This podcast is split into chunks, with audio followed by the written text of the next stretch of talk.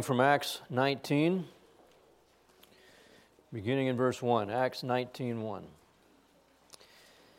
And it came about that while Apollos was at Corinth, Paul, having passed through the upper country, came to Ephesus and found some disciples. And he said to them, Did you receive the Holy Spirit when you believed? And they said to him, No, we have not even heard whether there is a Holy Spirit.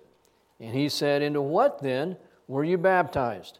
And they said, Into John's baptism. And Paul said, John baptized with the baptism of repentance, telling the people to believe in him who was coming after him, that is, in Jesus. When they heard this, they were baptized in the name of the Lord Jesus. And when Paul had laid his hands on them, the Holy Spirit came on them, and they began speaking with tongues and prophesying. And there were in about in all about twelve men.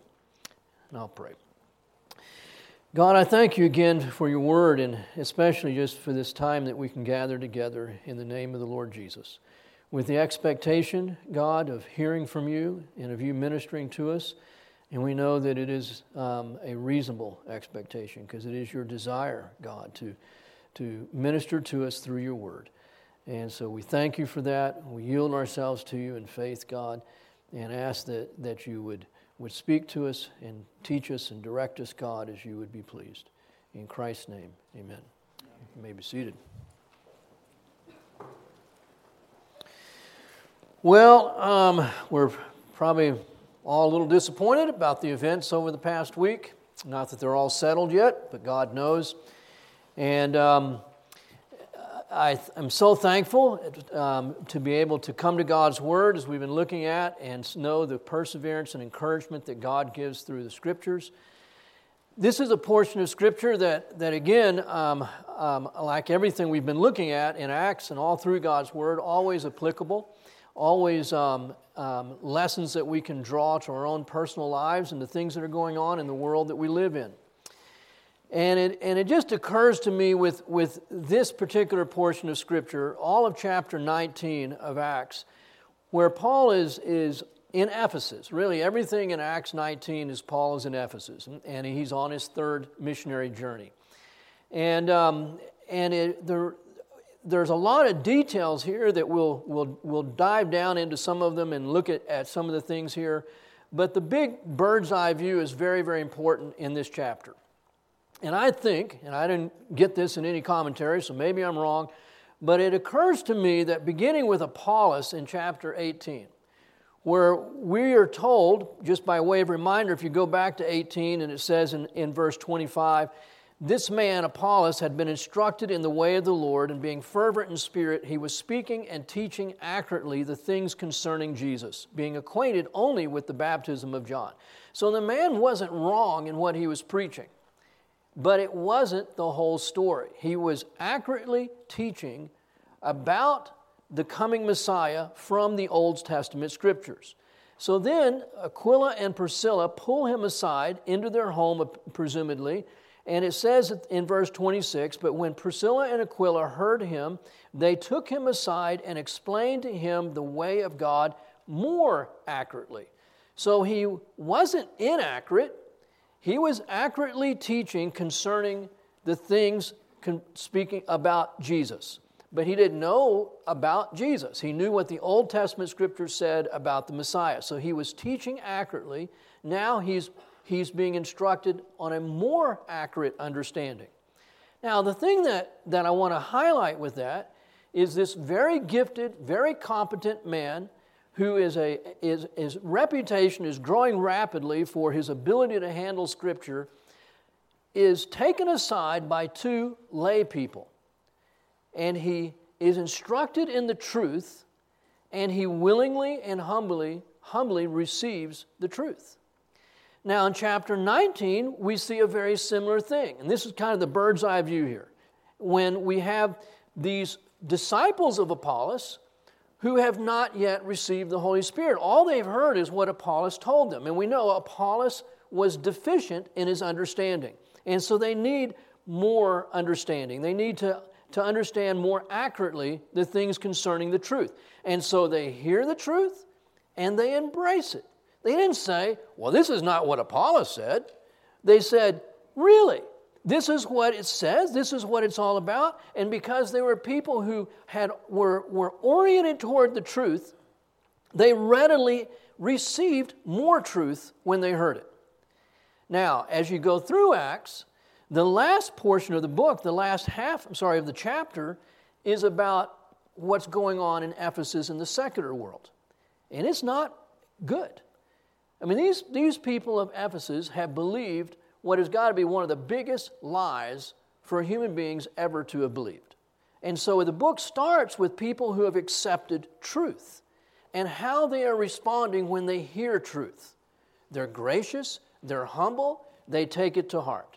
And then it turns to the secular world where people on a massive scale, the whole city of Ephesus and really all of Asia Minor have accepted a lie. And so when they're confronted with the truth, completely different response. And so at the second half of this chapter, you've got this guy named Demetrius, who's a silversmith, who's made a fortune off of making idols. And he stands up and he says, This guy, Paul, says we're wrong. And he creates a riot. And so, again, you, and so I think the big bird's eye view here is about the truth and how people respond to truth. That's what I think is going on here. So now let's dig down into the details a little bit. So, chapter 19. And it came about that while Apollos was at Corinth, and so Apollos was, was, had gone off to Corinth from Ephesus, and here comes Paul. He's coming to Ephesus now, and he, and engages some, with these people who Apollos has been ministering to. And we don't know how this conversation developed, but something was, was not right and Paul sensed that. And so he just gets right to the heart of the issue. He's been talking to these guys. And he, and he finally just says, Folks, I just need to ask you a question. Do you guys have the Holy Spirit? And they're going, Who's the Holy Spirit? We don't know what you're talking about. And Paul goes, Well, that's not right. And so there's a big assumption here on Paul's part. And that is that a person who has been born again a person who has placed his faith in Jesus Christ for eternal life, that that person receives immediately the Holy Spirit. And so when they had not even heard of the Holy Spirit, Paul knows they haven't received him. So the assumption here is that when a person places his faith in Christ and is born again by the Spirit of God and receives the Holy Spirit, he knows it. He knows that. Now, you may not be able to articulate that. And here I'm kind of thinking about my own experience in receiving Christ as a 10 year old boy. Nobody had told me that when I received Christ that I would be receiving the Holy Spirit. Nobody told me that. But I knew I now belonged to Him. Something happened in me where I, there was no doubt in my mind that I now belong to Jesus and I have a personal relationship with Him. So if somebody had come along and said, Have you received the Holy Spirit? You know, I think, as even as a 10 year old, I would have gone, You know, I, I, that sounds right. I don't understand what all that means, but something has happened here. I am not what I was. And so Paul is really just cutting to the chase here. Because he's going to say over in Romans 8 9 that if anyone does not have the Spirit of Christ, he does not belong to him. And so this is essential. Even in, in the book of the letter to, that Paul writes to the Ephesians in chapter 1, Paul says that in him, you also, the Ephesians, after listening to the message of truth, the gospel of your salvation, having also believed, you were sealed in him with the Holy Spirit. So Paul's saying this was your experience as he's writing to them years later. You heard the message, you received the message, you believed what you heard, and you received the Holy Spirit. That is what happens when a person places his faith in Christ. Now, the difficulty here is Acts is a transitional book. And so that kind of just throws everything catawampus. It's, it's, it's a hard, there are hard things here to, to because in it, these people who had not yet received the Holy Spirit had believed everything they had been told concerning the Messiah. So they were, in effect, Old Testament believers. Now, what I mean by that is Old Testament believers, like Abraham, for example, had accepted all the revelation that had been given concerning the coming Messiah. And Scripture tells us that Abraham was declared righteous because of his faith in what God had promised. So Abraham was an Old Testament believer. He was saved. He was declared righteous just as we are declared righteous. So the New Testament never says Abraham was saved. That's New Testament. I mean, the Old Testament never says that. That's New Testament language. But the Bible does say he was declared righteous as we are declared righteous. So if we are saved, then I'm saying Abraham was saved. If we're declared righteous in the same way that Abraham was declared righteous, there's no distinction between us. Jesus said concerning his own disciples, Do not rejoice at all these things that are happening through you, rejoice that your names are written in heaven. That was before the Holy Spirit had been given to them, as we're seeing here in Acts. But their names are written in heaven, meaning they're saved. Jesus said in John 14 to his disciples, If I go away to prepare a place for you, guess what? I will come again for you. And again, those disciples had not yet received the indwelling of the Holy Spirit. And yet, Jesus is coming for them to take them to heaven. So it seems that you can make a strong case that Old Testament believers, and that goes all the way up to the time of Pentecost, were people who were saved. So these people here, they had believed in an Old Testament sense, but they had not yet received the Holy Spirit. It would seem that that was perhaps also true for Apollos. Now, we're not told that, that, he, that, that that happened as a result of the conversation he had with Aquila and Priscilla, but if Apollos' disciples had not yet received the Holy Spirit. I think it stands to reason that neither had Apollos. Apollos was an Old Testament preacher in terms of his message. He had not yet realized that Jesus, the prophesied Messiah, has come, has fulfilled the scriptures, has died for our sins, has risen again from the dead. Apollos didn't know that. He was preaching of what was to happen when it had already happened. And so I don't think there is really any difference between Apollos and his disciples. And so, the, and so now that God is, is bringing these people into the fullness of what it means to be saved, and that is that we have the Spirit of God indwelling us. That's a lot, and I don't, I don't pretend to, to, to know all the answers to this because one of the things that comes up is well, what was the role of the Holy Spirit in the Old Testament to believers? I don't know. That's the hardest thing for a preacher to say, okay? So you go, wow, I don't know. Okay, and there's a lot of thoughts on it and everything of what the Holy Spirit was doing in the Old Testament and what his role was with the Old Testament believer. But when it comes down to it, it is really, really hard to make a fine distinction between Old Testament and New Testament, even though the Bible is making a distinction in terms of the Holy Spirit. One distinction we do see is in the Old Testament, the Holy Spirit is not prompting those believers to call God Father. And in the New Testament, the Holy Spirit is living in us, bearing witness, crying out, Abba, Father. And so it's the most natural thing in the world for a Christian today to make reference to God as his Father. Old Testament never happened. So that's one distinction. Beyond that, it's really hard to say what the clear distinctions were. But here again, another problem. We don't, we don't fully understand what's going on here, but, we, but let's, I'll get into it. It says, verse 5 And when they heard this, they were baptized in the name of the Lord Jesus. They had been baptized into John's baptism, which was preparatory.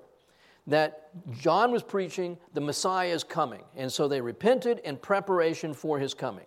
But they had, now they're being baptized in the name of Jesus. And then verse 6 and when Paul had laid his hands upon them, the Holy Spirit came upon them, and they began speaking with tongues and prophesying. And there were in, in all about 12 men. So, you should already know by, the, by this chapter 19 in Acts that it has not been necessary for Paul or anyone else to lay hands on people to receive the Holy Spirit. That generally that has not happened. Okay? So when the initial believers, the, those 120 in the upper room, received the Holy Spirit, no one laid hands on them. When Cornelius received the Holy Spirit in all of his household, nobody laid hands on them. And so this was immediate upon their believing, the Holy Spirit came upon them. We know that in Acts chapter 2, when the Holy Spirit came upon them, they spoke in tongues. When the Holy Spirit came upon Cornelius, he spoke in tongues. And now this is the third time that people are speaking in tongues. But every other time when people are getting saved, they're not speaking in tongues. Okay? Apollos didn't speak in tongues. The Philippian jailer didn't speak in tongues. The Bereans didn't speak in tongues. And you can go right through, and there's no indication of any other time in Acts where new believers spoke in tongues except these three occasions. So why? I don't know. That's twice in one sermon. Can you believe that? No. We have some ideas with this. When you look at the three occasions where believers were, spoke in tongues, on all three occasions, the audience was Jewish. I think that's probably significant. So in Acts chapter 2, those 12, um, um, uh, the, the apostles and all the others that were with them, they were Jewish people. All 120 people were Jews. And who were they speaking in tongues to? The Jews and proselytes who were at the temple. And so that all the nations were represented there, and they, and they were Jewish people in the temple, and they were hearing them speak in their own languages. The second time is with Cornelius. And so Cornelius is speaking in tongues. He's not Jew, he's a Gentile. But the audience was Jewish because Peter was there with several Jewish people that he had brought along. Why was that significant? Because it seems that God wanted the, Gen- the Jews to understand that the Gentiles getting saved is not a separate work. God is not forming two churches, a Jewish church and a Gentile church. It is one body of Christ, one work of God. So it's very important that when, when those Gentiles got saved, that the Jews could see. See, Jews look for signs, Gentiles search for wisdom. That's what 1 Corinthians 1 says. That when the Jews saw this sign of tongues, they took this to be the sign is God is doing the same work. It's not two different works. And then now, Paul's ministry, and once again, the 12 people who spoke in tongues seemed to all be Jews. This was once again a Jewish audience. And so the, the thought is that the Jews at this time in Ephesus and in Europe needed confirmation of the message that Paul was preaching was not a different message. And that again, it is one work. So the purpose the first time was to validate for the Jews the fulfillment of Joel 2. The purpose for the second occasion, when Cornelius spoke in tongues, to validate for the Jews God's acceptance of Gentiles. And now the purpose this time is to validate for the Jews Paul's message.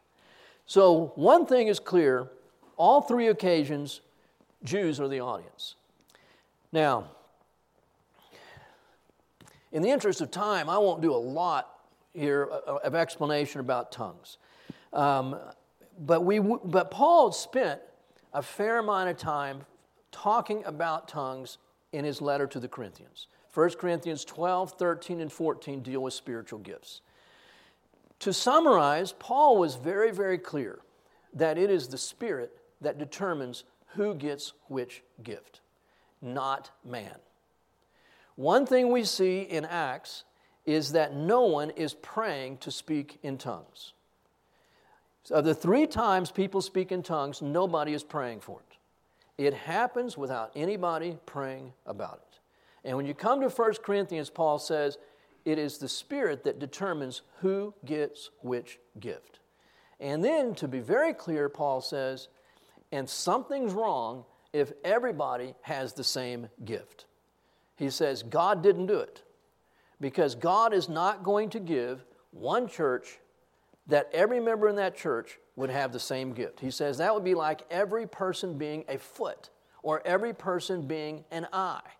That's not going to happen. God disperses the gifts, He distributes the gifts so that there's a good representation of the gifts within any given body.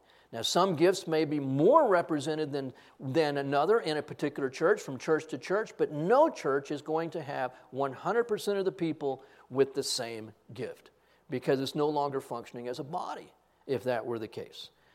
We also know that Paul says in 1 Corinthians that when a person speaks in tongues, no one understands. He doesn't even understand himself what he's saying. Well, that's different than Acts. In Acts, the speaker knew exactly what he was saying, and those hearing him knew exactly what he was saying. He was speaking in known earthly languages, and there was not a need for an interpreter because they were speaking known languages. But in 1 Corinthians, Paul says, there is a need for an interpreter because no one understands, not even the one who speaks understands he is speaking mysteries in his own heart. He doesn't understand. For this reason, Paul says that he would rather speak five words with his mind rather than 10,000 words with a tongue. And then Paul will lay it out and he'll say, do not forbid the speaking in tongues, but you can restrict it. It's not valid to forbid it. No person would have the right to say to another Christian, You may not speak in tongues. You do not have the right to speak in tongues. That would be forbidding tongues. But Paul also says it should be restricted. And so he gives some restrictions for that in 1 Corinthians 14. He'll say one at a time, always with an interpreter, no more than two or three in any given church service. So, those are strong restrictions. And if those things are not going to be practiced, the clear implication is then tongues should not be practiced. The restrictions need to be adhered to. And those are, I, I believe, Paul's saying they're non negotiables. So, it's a valid gift, it's something that's still true today, but there are restrictions on it, as there are with all the gifts. And those restrictions are not to be ignored, no matter how important we may think a particular gift is. So, all of this to validate that these people are genuinely saved and that they have humbly received the truth. And then it says, verse 8 Paul entered the synagogue and continued speaking out boldly for three months, reasoning and persuading them about the kingdom of God.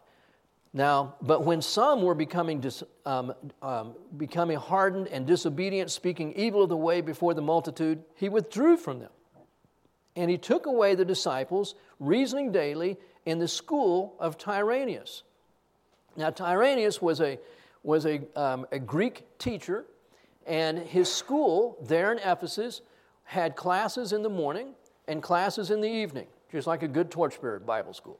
And, but in the afternoon, there were no classes. It was the heat of the day. People took a, took a long lunch, they took a siesta, and so then you'd come back for classes in the evening. So the school was empty in the afternoon. And Paul was given permission to use that facility to have his own Bible school. So we have the first Bible school here in the New Testament where Paul is, is, is, is meeting regularly for several years and he is discipling and teaching. And as a consequence, verse 10, it says, And this took place for two years, so that all who lived in Asia heard the word of the Lord, both Jews and Greeks. So a tremendous ministry goes out from Ephesus. And so Ephesus becomes a sending church. People are hearing, accepting the truth, and they're going out.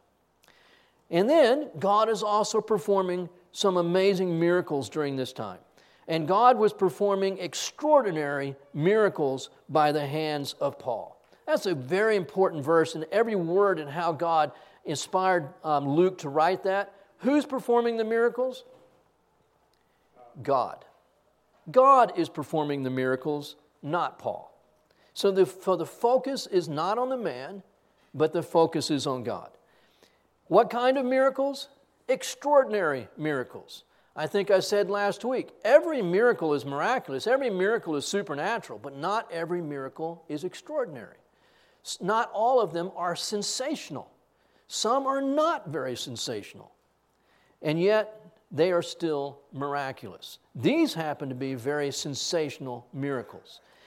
And he explains so that handkerchiefs and aprons, or even uh, were carried were, were even carried from his body to the sick and the diseases left them and evil spirits went out and that's amazing peter had a similar experience there was a time in peter's life where he could just walk down the street and wherever his shadow fell on people those people got healed and so you can imagine you know, I mean, I start take, walking at night, I guess. You know, I mean, it's just all the crowds that would. And so every time Peter, people were dragging their, the, the sick people around so they could just be in, in Peter's shadow. That didn't happen Peter's whole life. That was a brief time that God did that. This didn't happen all of Paul's life, and it didn't happen for anyone else. So the lesson here, it's not normative. Yes, God could do this today if he wanted to do this, but it isn't normative. It was exceptional. It was extraordinary, even for Peter and for Paul. I saw a YouTube video of a church where um, the, the preacher was being um, um, lauded as having a great anointing on him. And, and if you wanted to catch that anointing, all you needed to do was take your coat off and put it on the platform. And so, and so the whole front of the platform was piled, it looked like almost two feet deep, with people's jackets all over the platform because they wanted to catch the anointing and then they could put on their jacket and what was on that preacher would now be on them. So they're trying to make normative something that we are told was extraordinary. It was exceptional. That word is very important. It doesn't always happen this way, is what we're being told. These were extraordinary times, extraordinary miracles. It doesn't usually happen this way. So don't try to make it normative. Verse 13, we see another aspect of, of how we can, how we can um, relate to truth. In the first half of the chapter, truth, man, I'm accepting it. And there, and no reservation, humbly accepting it, being corrected, responding to it, being impacted by it. Last half of the chapter, all lies. But now, mixture of truth and lie. Verse 13 and but also some of the Jewish exorcists who went from place to place attempted you can get a Jewish exorcist itinerant. What's your ministry? Casting out demons. And so, you know, what, you know, and where you been this week? Oh, I went to so and so. Why? Casting out demons. Next week I'm going somewhere else, casting out demons. Who wants that kind of ministry? But these were Jewish itinerant exorcists. That was their job. And apparently they were they were in this in the case of these men, seven sons, I think it is, yeah, seven sons of one man named Sceva, and they were in the business of casting out demons, just going from place to place. Now, it says in verse 13, they were attempting to name over those who had the evil spirits the name of the Lord Jesus, saying, I adjure you by Jesus whom Paul preaches. To name over, see, this is very, very well known and embraced throughout Old Testament and New Testament times is people understood that name implied authority. It, it, it, and the name represented the character and the authority of the person. And demons respond to authority. And so when they saw Paul casting out demons in the name of Jesus, they go, that works. They saw it work. And they go, if it works for Paul, it can work for us. And it did they had some success. Unbelieving Jewish exorcists who have accepted the truth that Jesus' name is a greater, higher, more powerful name than anything else they'd ever come across. That's the truth. But they had not received the truth for themselves. They had not received Christ, though they understood that the name of Christ is greater than any other name they had ever come across when it comes to casting out demons. But they, and so this, you see the mixture of truth. On the one hand, lie. They're, they are not personally in relationship with Jesus. On the other hand, truth. These unbelievers recognizing that the name of Jesus is greater than any other name. Philippians 2 tells us that. God has given him the name which is above every other name. That at the name of Jesus, every knee should bow and every tongue should confess that Jesus Christ is Lord. So he has the greatest name that has ever been given to anyone. These guys believe that, but they have not placed their faith in Christ. Verse 14 And seven sons of one Sceva, Jewish chief priest, were doing this. And the evil spirit answered and said to them, I recognize Jesus, and I know about Paul, but who are you? Man, I, I, I think I, I, that's, a, that's, that's a wake up call, right? You got a demon talking to you, and he goes, and these are two different words for know here. I know Jesus experientially, personally. I have personal knowledge of who Jesus is, this demon is saying. And Paul, I've heard about him. The Greek word, the first Greek word is, is um, um, and the second is epistemi, from where we get the English word epistemology. I have knowledge of. So he says, I have personal knowledge of Jesus, experiential knowledge of Jesus, and I have a real good idea who Paul is.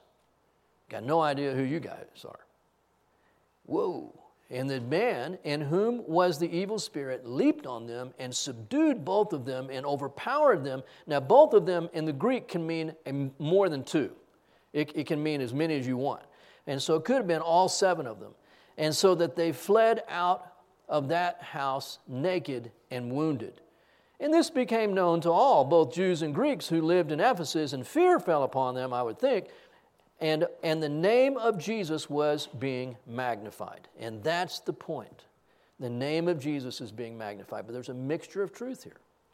Now, I, I would be remiss if I didn't hit the application that should just be very much staring in our faces here. You can know the truth about Jesus. And you can even acknowledge that Jesus is greater than any other person you have ever heard of. And you can be benefiting even from that. You can even be in the ministry, as it were, on the basis of what you know to be true about Jesus, and yet not have a personal relationship with Him. You're using the benefits of Christianity, as it were. You're using the benefits of being part of what God is doing. But you have no right to use the name. See, as a Christian, we're identified with this name.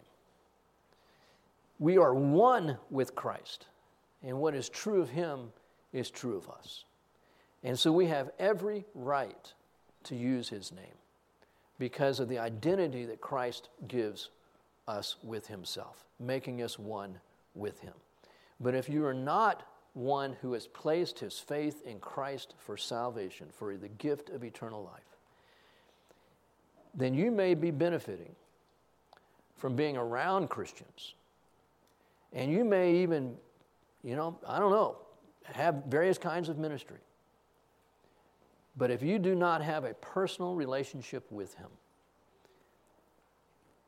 it is a mixture of truth and error. And God wants it to be all truth. That the name of Jesus would clearly be magnified. Now, I'm not going to go in and read every verse of this last part here. I'll highlight a couple things. If you look at verse um, 24, a certain man named Demetrius, a silversmith, who made silver shrines of Artemis, who is also Diana, this goddess, was bringing no little business to the craftsmen. And these he gathered together with the workmen of similar trades and said, Men, you know that our pros- prosperity depends upon this business. It's about money, not about the truth. And you see and hear that not only in Ephesus, but in almost all of Asia, this Paul has persuaded and turned away a considerable number of people, saying that gods made with hands are no gods at all. Is that the truth? Absolutely. So you have another again, another people who know the truth but aren't saved. And he says, and not only this, there is danger that this trade of ours fall into disrepute, but also that the temple of the great goddess Artemis be regarded as worthless, and that she whom all of Asia and the world worship should even be dethroned from her magnificence. You know what the god, the goddess of Artemis was? Who she was? She was a rock that fell out of the sky. It was a meteorite. Because he says, he's going to say that this thing, this, it came down from heaven.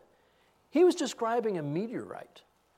And they, this meteorite hit somewhere in Ephesus or near Ephesus, and these people came up with the idea this is a god, a goddess. And they worshiped her, and they made a temple to her. And they had a thousand temple prostitutes around to, um, there at the temple. Huge business. And that was what it's all about the money in the business. It was a lie. A lie. A rock that falls out of heaven is a God? Really? I mean, who couldn't see through that? But they will, willingly embrace the lie, knowing the truth. Gods made with hands are no gods at all. Speaking of the small idols that they would make. And so he creates a riot. And it says that for two hours, nonstop, verse 34, they shouted, Great is Artemis of the Ephesians. For two hours, great is Artemis of the Ephesians. And finally, the city clerk, the town clerk, got them all quieted down. And he says in verse 35 Men of Ephesus, what man is there after all who does not know that the city of Ephesus is guardian of the temple of the great Artemis, of the image which fell down from heaven? You see? It's a meteorite. Since then, these are undeniable facts. You ought to keep calm and to do nothing rash. And he goes on to say, We're in danger of being accused of having a riot, and then punishment is going to come upon us. So, what are we to get from this? I think there's more going on here than the propensity of pagans to believe such blatant lies. The, the, more, the bigger thing here is not about idolatry and it's not about the money, it's about the contrast here, which we are living in these days today. This is why, no matter if, if Biden were to win by 370 electoral votes or whatever it is, you know, twice what it would take. He could get 500. I don't get all of them, 100%. And it could be all by theft, by corruption.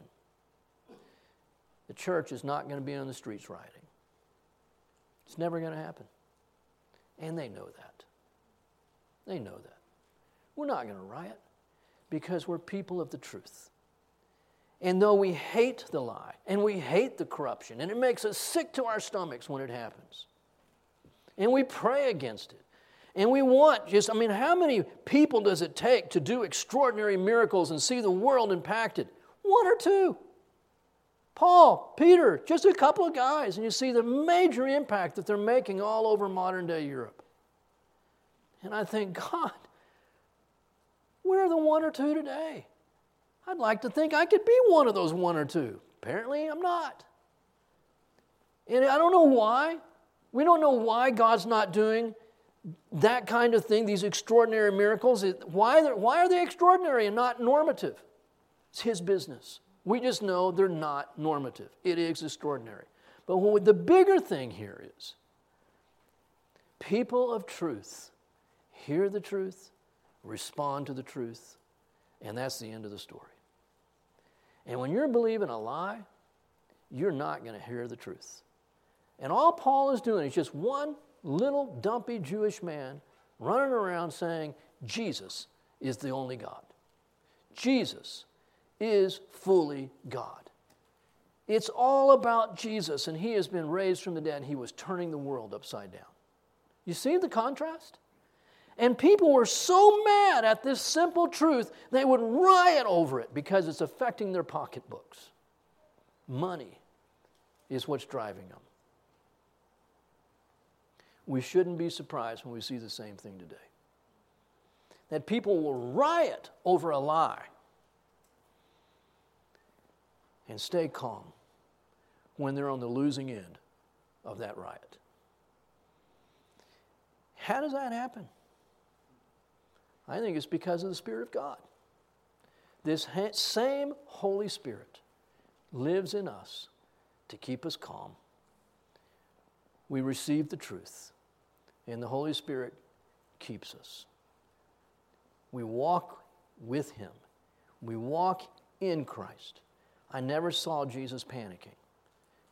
Never saw Jesus wringing his hands over the corruption of the Roman Empire, of Herod himself, one of the most corrupt people ever. Pilate, second only to, perhaps to Herod. Corrupt men. Jesus is calm. He is the truth, walking in the truth, speaking the truth. Some people respond, other, people's riot, other people rioted. Same thing here in Acts 19. Same thing going on today.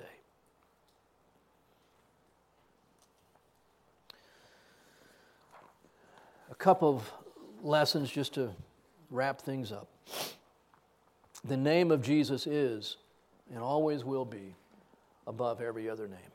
We have no right to use it magically, but we have every right to stand on the name of Jesus. Great authority has been given to us in the name of Jesus. God is all powerful, and God does extraordinary things, and He uses people. And He only needs one or two to accomplish amazing things. I wonder, I know they do, I know the answer to this. Do the demons know about us? Those demon, that demon said, I know who Jesus is. I've heard about Paul. Who are you? See, if you're in Christ, the demons know exactly who you are. That's comforting as well as disturbing, right? But they know who we are, just like they knew who Paul was. Others were magnifying the name of Jesus because of what they saw happening through Paul and those with him. Isn't that what we desire more than anything else? Is that others would magnify the name of Jesus. When these people were coming to faith in Christ, I skipped over the part, but it said they took all their books of magic and they burned them. They were worth 50,000 pieces of silver. I've heard it said that that was a year's wage for 150 men. That was a lot of money. The reason they publicly, they says they spoke of what was in the books, it seems to be what's being described, and then they burned them. The reason for speaking of them is because they wanted to, see, Satan, Satan's power is only in darkness. And so they wanted to expose the lies of the enemy so that they would no longer have any power. Satan's power is only in darkness. So they exposed it. And then they said, now it's been exposed, we're going to throw it away. We're going to burn it. There are some things that you may have in your possession that should never be sold, never given away. They should be burned. Some things don't belong in anyone's possession.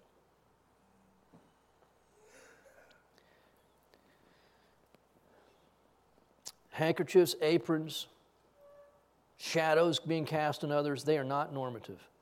I can tell you what is normative walking in victory over Satan. Because God, Christ, has defeated the evil one. There is still much evil in this world, we understand it. But in our own personal lives, there is no reason to be defeated. No reason for sin, Satan, or the world to defeat us, to conquer us, because the devil, the world, and sin have been defeated in Jesus Christ. And because of Christ and his shed blood, each of us can walk in victory every day, no matter what's happening around us. We have the Holy Spirit. And that should be something that we don't take for granted and live in the reality of His indwelling presence.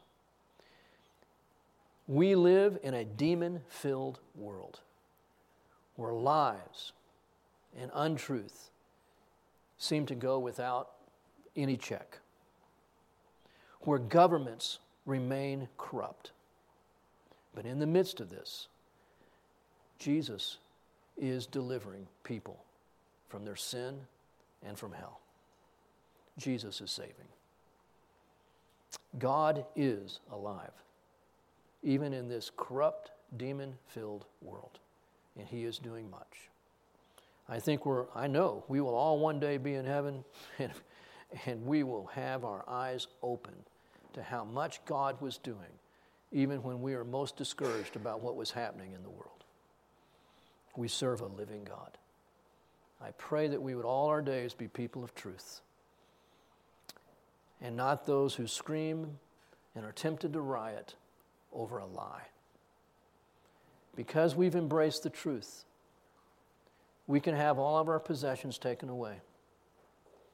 We can have our livelihoods taken away. We can have our life taken away.